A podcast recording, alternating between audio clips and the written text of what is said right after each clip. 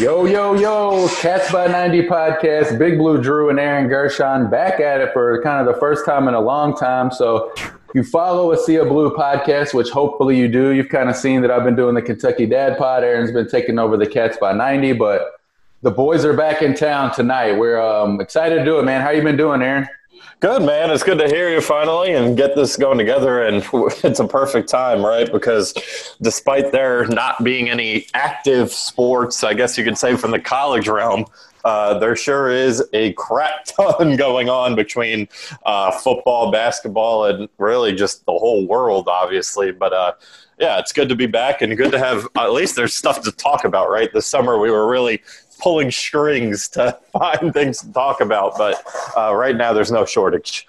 There is. There really is a lot of stuff to talk about. And it's really what prompted me, too, to kind of want to get on with you tonight for, you know, kind of going into this weekend because it has been nice to kind of uh, shorten our, our workload, I guess, as, you know, these sports podcasts with little sports to talk about. But now we're really rolling, man. It's what we've been talking about heading into to the fall somewhat. And the NBA bubbles got me hyped. So we're going to talk about that and everything. But Man, first off, I wanted to bring up uh, we hadn't even had a chance to talk about this, Aaron. I mean, we've stayed in touch via text, but again, other than maybe a, few small radio segments, we haven't done uh, much audio stuff together. But that was a long lead in for. This is actually like we celebrated our one year, I guess, doing the Sea of Blue. right. It's like maybe a week or two ago. I think we're like episodes 55 or so in. So thank you to everyone that listens. It always amazes me how many people do tune in and listen. And um, I'm having fun with the Dad podcast. So thanks for sticking with me too, bro.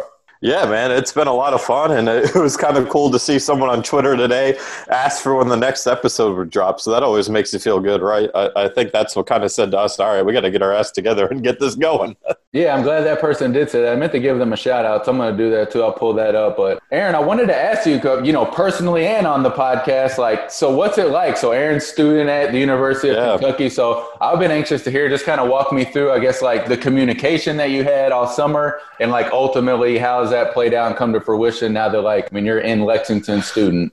Right. It's a great question. I mean, uh, this is not, I'll just say this to start. It's not the way uh, I could have imagined my last semester of college or any semester for that matter, but especially the way to go out. But, uh, you know, I think compared to the horror stories you're seeing on the news about, you know, North Carolina, Notre Dame, Michigan State having, you know, they go back for a week, they have clusters of cases and they're sending their kids back home. I think overall UK has done a pretty good job. I mean, everybody in the entire student body was retired, excuse me, required to get tested uh, upon arrival here in Lexington before they can, for the freshmen or sophomores living in the dorms, before they can move in the dorms or attend classes. So at least right off the bat, you're quarantining or isolating the first handful of positive cases. But uh, I will say, on campus, you feel very safe because there's so much. Uh, you can't screw up because they won't let you. I mean, masks are required.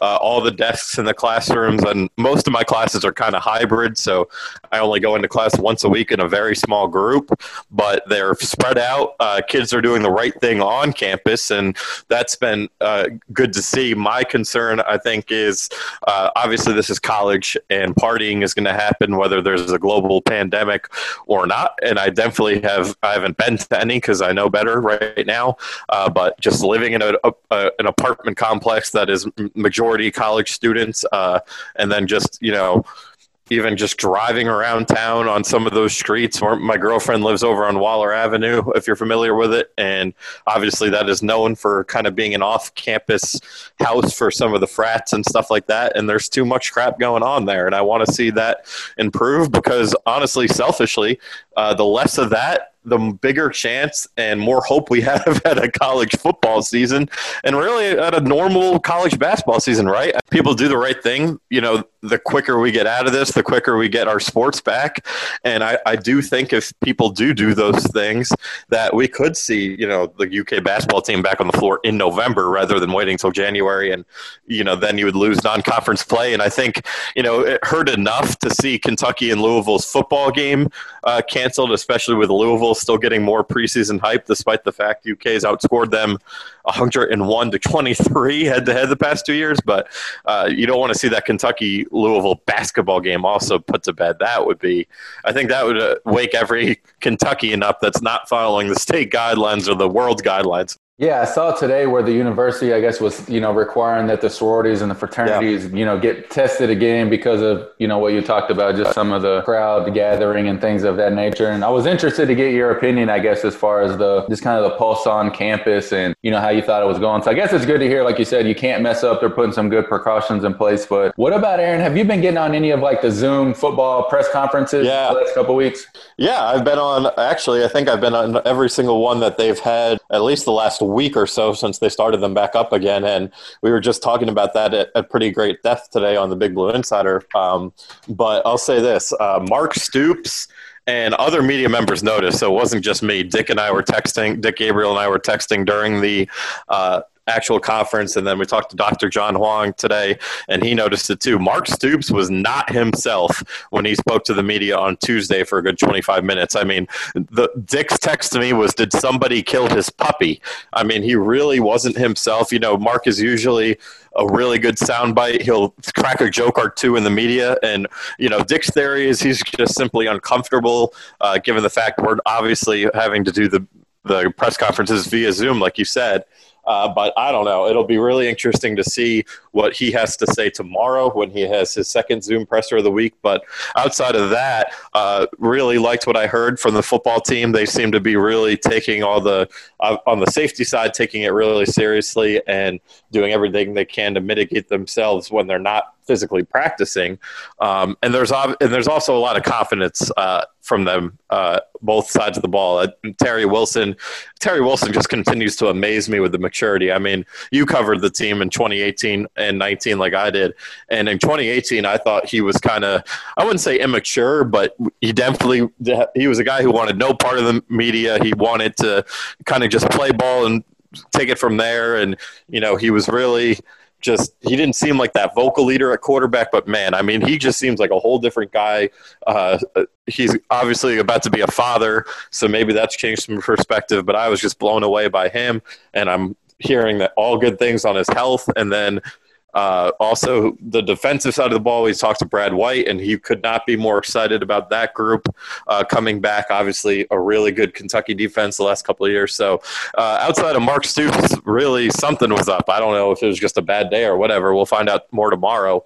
Uh, but I was really uh, excited to just get a chance to talk to some of these guys again, first of all, but hear the optimism in their voices. And I just hope for their sakes, especially since this team is so senior heavy this year, uh, that could, one, they have a great chance to surprise a hell of a lot of people because of that. And two, you don't want to see them, you know, some of these kids are going to have jobs lined up. They're going to be prospects for the NFL next year. So even if they get that layer of protection from the NCAA, they, they're not coming back next year. So you don't want to see these guys lose their career uh, out on something that's not on their own terms. So, you know, it breaks my heart what's happening in the Big Ten and the Pac 12. And I really hope that the SEC, as long as it's you know as safe as possible like it is at this point uh, trucks along with it because to put out a schedule like the big ten did and then three or five days later whatever it was rip it away from them just just is so wrong on so many levels before I forget, Aaron, the uh, shout out to Scott Watts at GWO4. He was the one that uh, asked about yeah. the show. So hopefully you're checking it out, Scott. We appreciate you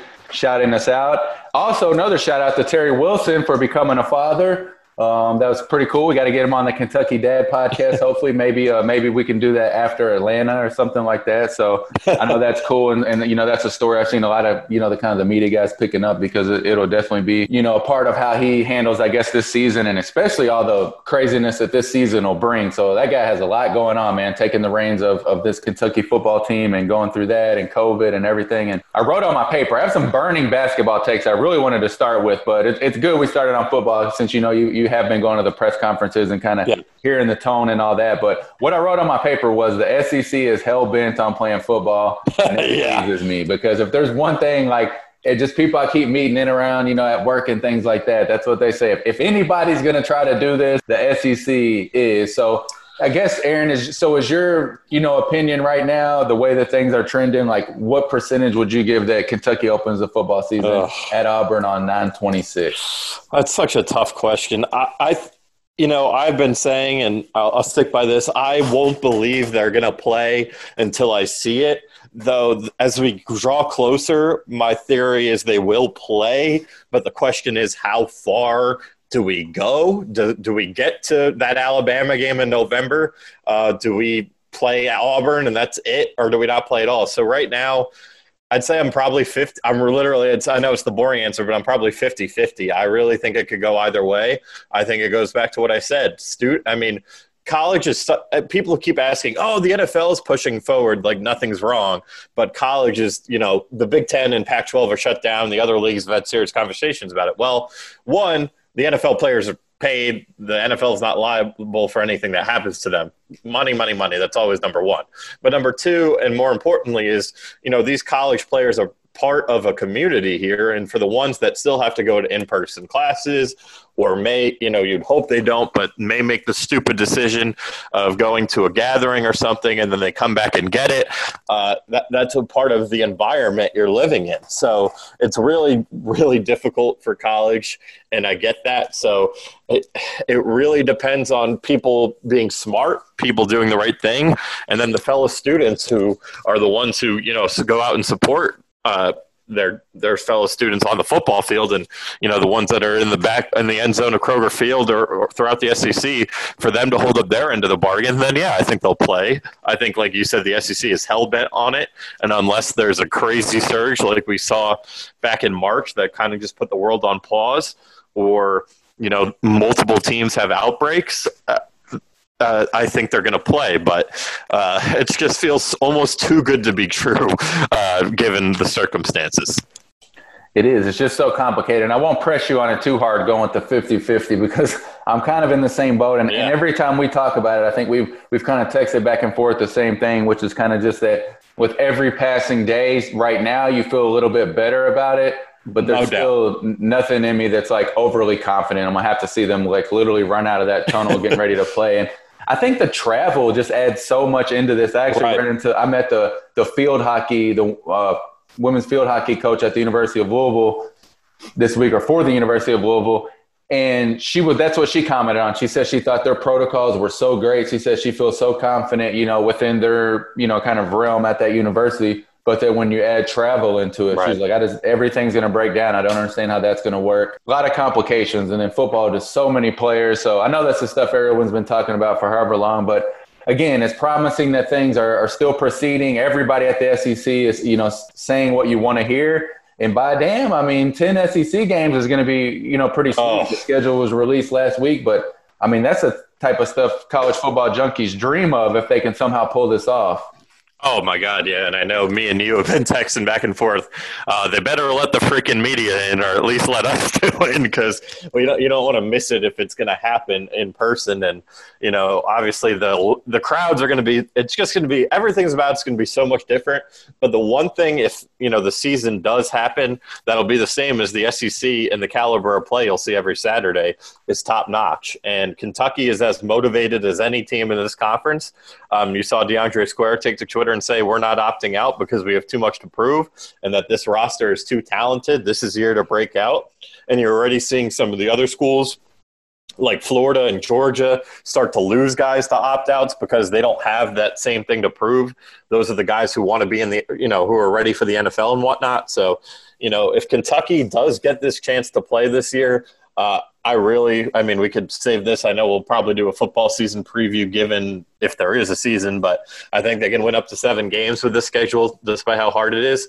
But I will also say on the other side, if this season is taken away from them and, you know, they end up losing a bunch of those seniors that uh, make you know the offensive line has four seniors.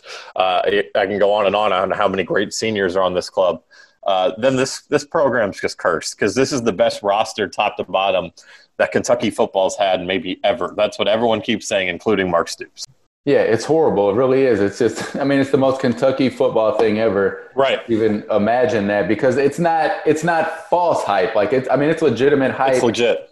because I mean, you look at this defense they're going to bring back. I mean, it, for two years now, they've just proven how dominant they can be, and you know, ball indications they have as many pieces, if not more, now. So, and then you know you get a traditional quarterback under center, so yeah. it's going to be very frustrating. And I think really no matter what, because I mean, what is bowl season going to look like? And there, there just going to be so many asterisks that you could kind of throw at this season. But again, if they get ten SEC games in, that's that's pretty amazing. And I did see today kind of was some preseason stuff. So the ESPN updated their football power index, which you know just kind of a predictive tool that can give you game by game and like season outlook. So I don't know. Did you see that, Aaron? I actually did not. I didn't see that one. I saw the new CBS ranking, but not. okay. One. All right. Well, good. Then we can do this. So, what do you think the ESPN's updated Football Power Index um, had Kentucky's record for their ten-game SEC season? Uh, I'm gonna go five and five. Man, look at you, spot on. Yep, five on five. So not not exactly like throwing them by the curb, but but still not getting respect. The Cats are getting no respect. No, um, I think everybody is, is thinking like you, you, know six wins on the low end, and anything above that is kind of icing on the cake. But I think five and five is is kind of unfair considering what they've done, and also you know you have to mention that the ESPN um, Power Football Index also had Kentucky going 9 and 15 combined in 2018 and 2019 and we know that's not what happened. At a much better record so. Right. 18 and 8 the last two years and 12 and 3 with terry wilson under center. I mean i, I understand. I mean espn they're just going to say oh they got auburn alabama tennessee florida georgia. Those programs are all historically better. They're all projected to win six or six plus games this year. Alabama and georgia are the favorites blah blah blah uh, but you know, it's just it's it's laziness is what it is. I mean, you, you, look at Kentucky's just week one matchup with Auburn alone. Auburn's offensive and defensive line from a year ago are depleted. Uh, Bo Nix is a nice quarterback, but he, he only has one year under his belt, and he was kind of up and down last year. Uh, Kentucky has the bet is better in the trenches on both sides of the ball. Jordan Hare Stadium is going to be at 20% capacity, so you're not dealing with that uh, type of atmosphere, which obviously Jordan Hare is as tough as any place to play in the league. So, and if you look at Auburn's schedule, they have Georgia the next week. So you have to wonder is Auburn going to look ahead and say, oh, Kentucky, they're Kentucky, we'll, we'll handle them. So it, there's so much more unraveling to do and more digesting of every team's roster. But yeah, I think five and five is too low. I can, I think six and four is a respectable prediction as a low end. Um, I think six and seven are probably where you're going to end up. But I, I, just think it's wrong to say they're going to go five and five, four and six, given what they've proven the last two years and just the roster they have. Yeah, it is. Again, it's. Uh, I'm not going to go as far as to say it's total disrespect because I mean, ten SEC games. No, you know, tough. minus Vanderbilt, every game is going to be tough. But yeah, I'm excited. I just hope we get to see some football. I'm glad to hear, at least from, from your point of view as a student on campus, that things are, you know, at least somewhat together. You kind of have to, you know, expect that from the fraternities and sororities, which has been, you know, the whole debate this summer on how to exactly do this. But again, every passing day, we feel a little bit better. So hopefully some football gets played and we're, you know, not far off from knowing. We're like, you know, I guess what, four weekends away. So obviously going to keep our eyes on that. Got to get to some basketball stuff though, because like I said, I have some burning takes. But first, let's knock out a quick break.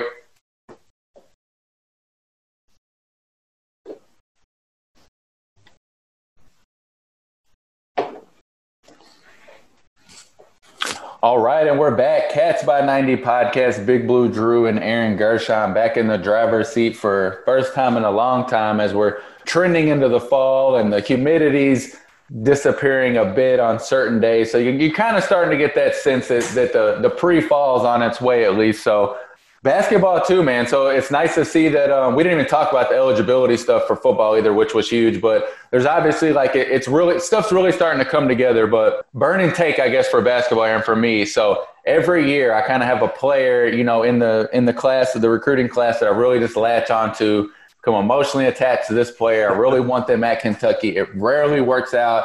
And of course, now my 21, 2021 player is off the board. That's right. Yep. So Paolo Banchero going to Duke, kind of committed.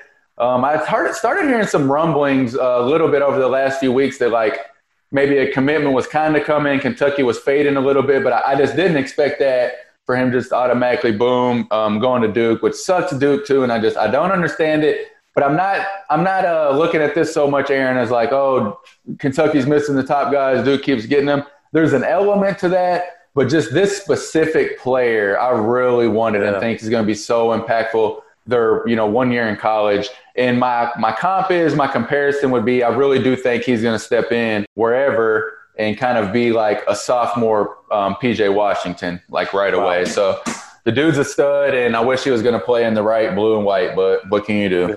Hey, also, yeah, and I remember, was it City of Palms that you got to yeah, see him in so, person? Yeah, you were raving about. I mean, the second I saw him warm up and just his man, I can't, I still can't believe he didn't reclass with his body. Right. I mean, he is just a monster. Um, you know, great touch around the rim. Um, can also, you know, finish strong. Just, just a load inside. So it, it's gonna suck watching him play at Duke. Yeah, and you know the bright side of that. I mean, obviously Duke is Duke. Kentucky's going to hate Duke. Uh, I don't think they play Duke right now. Kansas in the Champs Classic this year if it happens, but uh, Tennessee was the team that seemed to be gaining a lot of momentum. And Tennessee has had Kentucky's number the last two years. I mean, have, they went two and one against the Cats in 2018-19, including the SEC tournament, and they split last season, obviously winning that last game at Rupp Arena. So um, I rather him if he's going to not pick Kentucky uh, you rather him choose Duke and play in the ACC, and the only way Kentucky would face him is if they match up in the NCAA tournament, rather than him go play in Knoxville, where Tennessee has been a thor- thorn in Kentucky's side the last two years, and we already know that Tennessee on paper has one of the best teams in the country entering the season. Dude, Tennessee is on the uptick, man. So that's the, other, that's the other part of this. Yes, Kennedy Chandler, five star, you know, best point guard in the class goes to Tennessee. There was always rumor that he might play with Paolo and stuff, but I don't know, man. I just I'm almost looking at the other way. I go the other way, and I always get people harp on me for this because it's negative towards Kentucky, I guess. But I would have rather, I guess, him come to the SEC so I could watch him play. play. Yeah. That would have been a, man. They really would have been a problem playing together because I like Kennedy Chandler's game a lot. I saw him play at that same tournament. But it's just frustrating, man, because I just don't understand it when you look at these big guys. And again, I, I don't even want to get into the Duke versus Kentucky and the recruiting because Kentucky still, you know, consistently has a top class. But like, so it's always Duke and Kentucky, right? One and two. Yep. But Duke has no good players in the NBA. They have like a handful of good players, and Kentucky is just, you know, hands, fingers, toes, everything. They have so many examples. So I don't get it. I don't understand it. But huge part of that, we can kind of transition with the game's about to change in Lexington, Aaron. And me and oh, you yeah. have been in touch with it. There's been just so much like info floating back channels with, I mean, I had to write down so many names. So, you know, Kenny Payne's gone, Bruiser Flint's coming in, uh, DeWayne Peevy's out. All of those just huge, huge, huge missing yeah. pieces. And now, which is still unofficial, but the, I think the biggest move of all of those um, is going to end up being Jai Lucas coming on staff. And everything that I keep hearing is just his connections in the recruiting world is just like home run hire big time. Yeah, I mean Texas is despite their crappy play, I guess you can say, uh, they've gotten a big name, at least one every year. Greg Brown this year, uh, Mo Bamba two years ago, and uh, who was it, Jaxson Hayes. So they've gotten some big name recruits uh, down there in Austin. And you know what's also something to watch is what I was saying is there. If Lucas is brought on, I believe how the salaries worked out because Kenny Payne had a huge salary, 900K was his salary. So that's more than most assistant coaches in the nation, to say the least. So what I'm hearing is you could have an extra coach on the bench this year, given the fact UK would be able to afford it.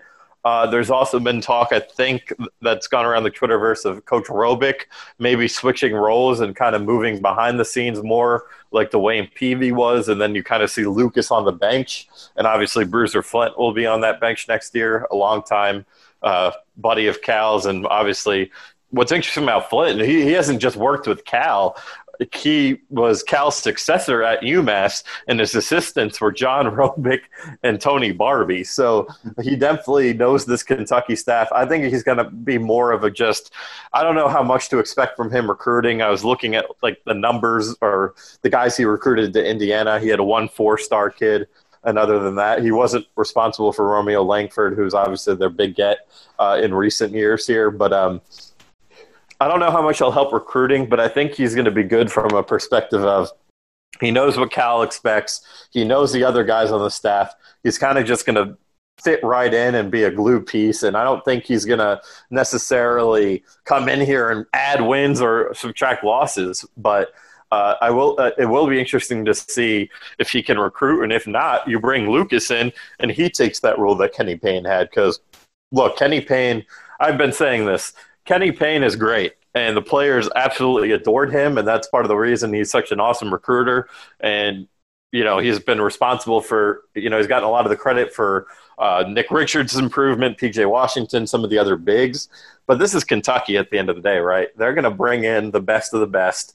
They have John Calipari at the top. The, the, big key would, if Cal leaves, yeah, hell can break loose a little bit. But Cal's here. Uh, Kenny Payne uh, will be missed. There's no doubt about it. But I think this is a I, I keep hearing it and I believe it. I'm sold on it. This is the next step he needed to take. Um, and then I think eventually you're going to see him come back here and be Cal's successor one day, as long as he doesn't get poached by an NBA head coaching gig, which I doubt at this point, or another big name college. I remember he was attached to Louisville before they hired Chris Mack. So I think that as bad of a loss as Kenny Payne is, uh, it will be fine. I think Kentucky fans can breathe. They're still going to go recruit the best players. Cal's at the top. Uh, Bruiser Flint knows the program. He'll be fine. But if they could add Jai Lucas, then you're talking about your recruiting.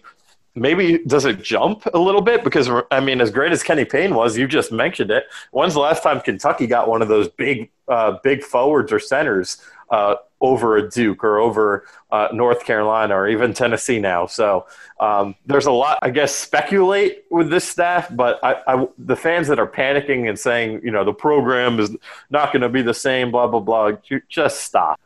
Man, there is so much to unpack and digest with this whole situation. so I'm just going to try to like kind of fire drill it through. So my uh, piece on Kenny Payne is that I think people that don't take the time, I guess, to kind of learn. Just see him as more of like a behind the scenes motivator, pusher, but he's very articulate. He's an X's yes. and O's guy. Like he really is a good basketball coach. So it was just a matter of time for him to do something. And props to him too for being selective and waiting for, you know, a situation that he feels comfortable with because I mean, hell man, being a head coach at any level is stressful and you have zero job security and stuff like that. So happy for him. He was always square with me and stuff like that. So good for Kenny Payne. Um, DeWayne Peevy, I think, you know, leaving's to, uh, you know, really suck for Cal on the back end because I think, you know, a lot of that bureaucracy and administrational stuff to have someone on your side, I think that that goes a long way and helps him push his agenda a little bit more. So it'll be kind of intriguing to see how that plays out. And I'm sure that Cal was sad to, leave,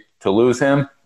Um, when I started hearing, uh, you know, Bruiser Flint coming on staff just kind of out of nowhere, everything that I was hearing talking to people was just kind of like it was just blah, kind of like bland. Right. Him kind of taking care of his guy, Cal's taking care of his buddy. Exactly. wasn't you know wasn't a terrible hire, but by no means you know this big home run thing.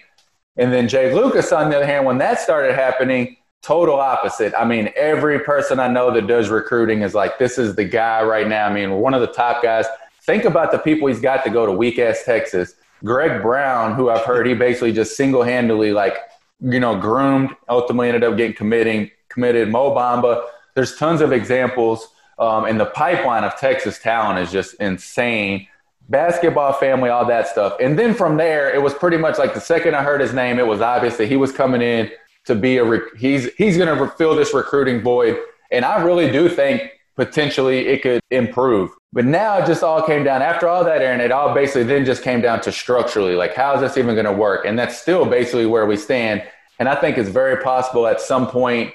Um, I don't, you know, speculate on a time frame, but you know that John Robic would take a different capacity, kind of allow some movement on the bench, because ultimately the goal here is Jai Lucas has to be in a recruiting role and I'm sure everyone saw today how Kentucky posted that yeah. recruiting administration role or whatever it is. Obviously, his job.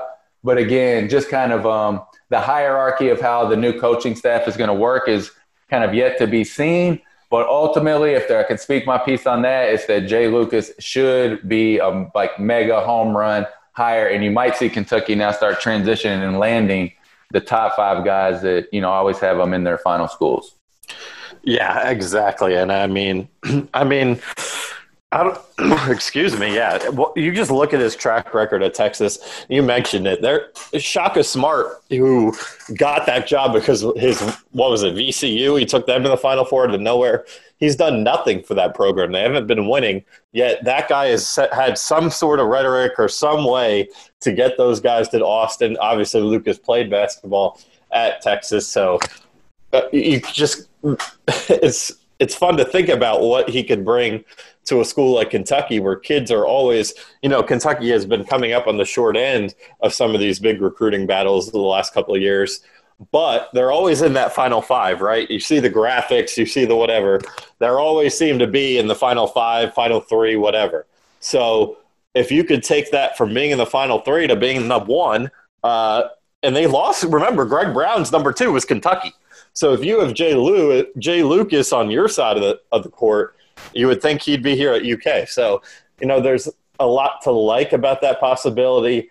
Um, and yeah, I also you mentioned the Bruiser Flint point being blah. I agree with that. I think that he's not a recruiter. I think he's kind of just a coach. I think as a coach, I don't know uh, all that much about him, obviously, but I'd assume he's very similar to KP in the X's and O's, given the fact he's worked with Cal as an assistant and he's been a head coach for a lot of his career.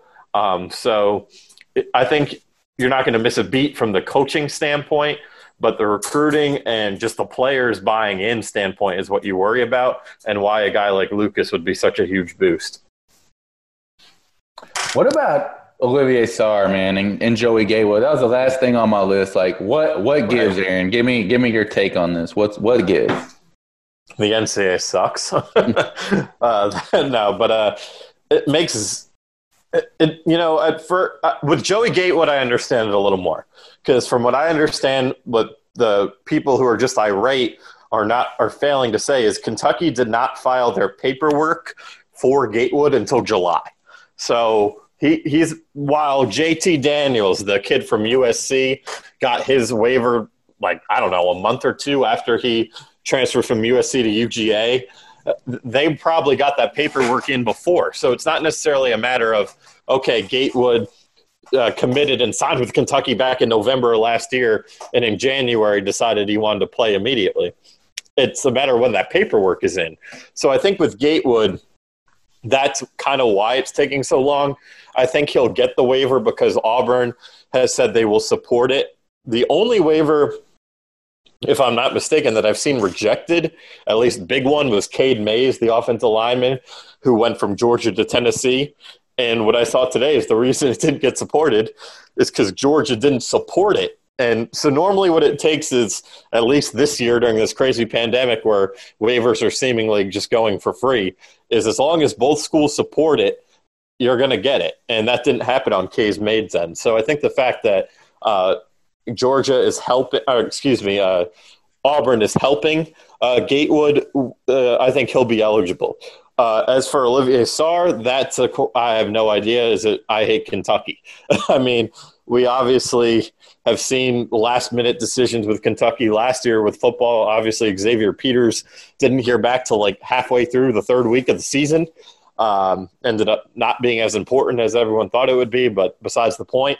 So I don't know if it's a Kentucky thing. That's like the conspiracy theory, but it makes little to no sense. I mean, he's obviously probably the biggest name uh, of any college basketball player waiting for a waiver. So maybe in the NCAA's mind, it has to be the perfect decision, but it should be a pretty simple one. I mean, Wake Forest did, even with the whole, you know, Steve Forbes comments and all where that went and Danny Manning not being at Wake anymore, they did, you know, pledge their support. They are trying to help Sarr uh, get that waiver, so that should help. Obviously, Kentucky's going to try to get it for him. And then, you know, you look at the circumstances. Uh, I mean, he came back because he wanted to play for Danny Manning. Danny Manning said, "We have something cooking here." You know, they had a big win over Duke last year that Sarr had a big role in. Uh, the momentum for that program seemed to be going up and Danny Manning convinced him to stay. And at that point, at that original time, I know it got pushed back at a later date, but at that point, that took his chances of uh, declaring for the NBA draft away. So he pretty much committed to playing his senior year at Wake Forest and skipping out on the draft because he wanted to play for Danny Manning. Then Danny Manning gets fired out of nowhere. Steve Forbes gets hired. uh, Olivier doesn't want to play at Wake anymore because he didn't. He didn't want to be there to begin with. He was doing it for his coach. His coach is gone. He lost his chance to uh, declare for the draft, which later came back, but it was too late.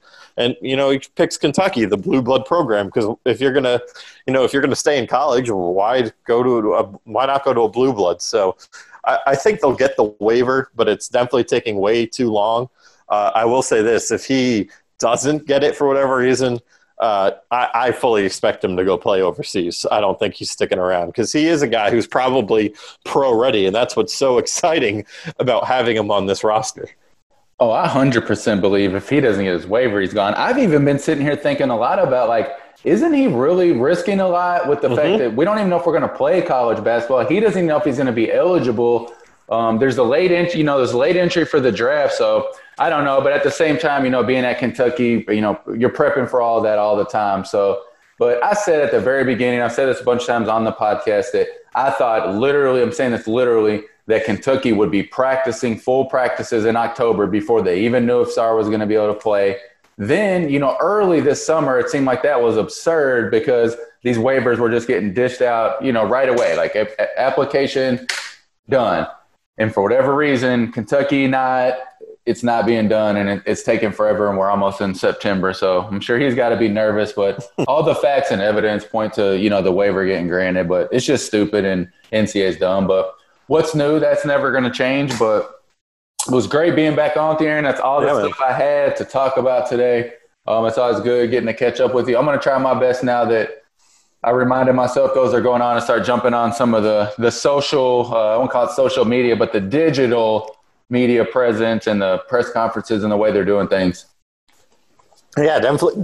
excuse me, definitely do. We'd be happy to have you there. Uh, tomorrow we'll have Stoops, and like I said, it'll be interesting to see his tone and see if he's kind of back to normal.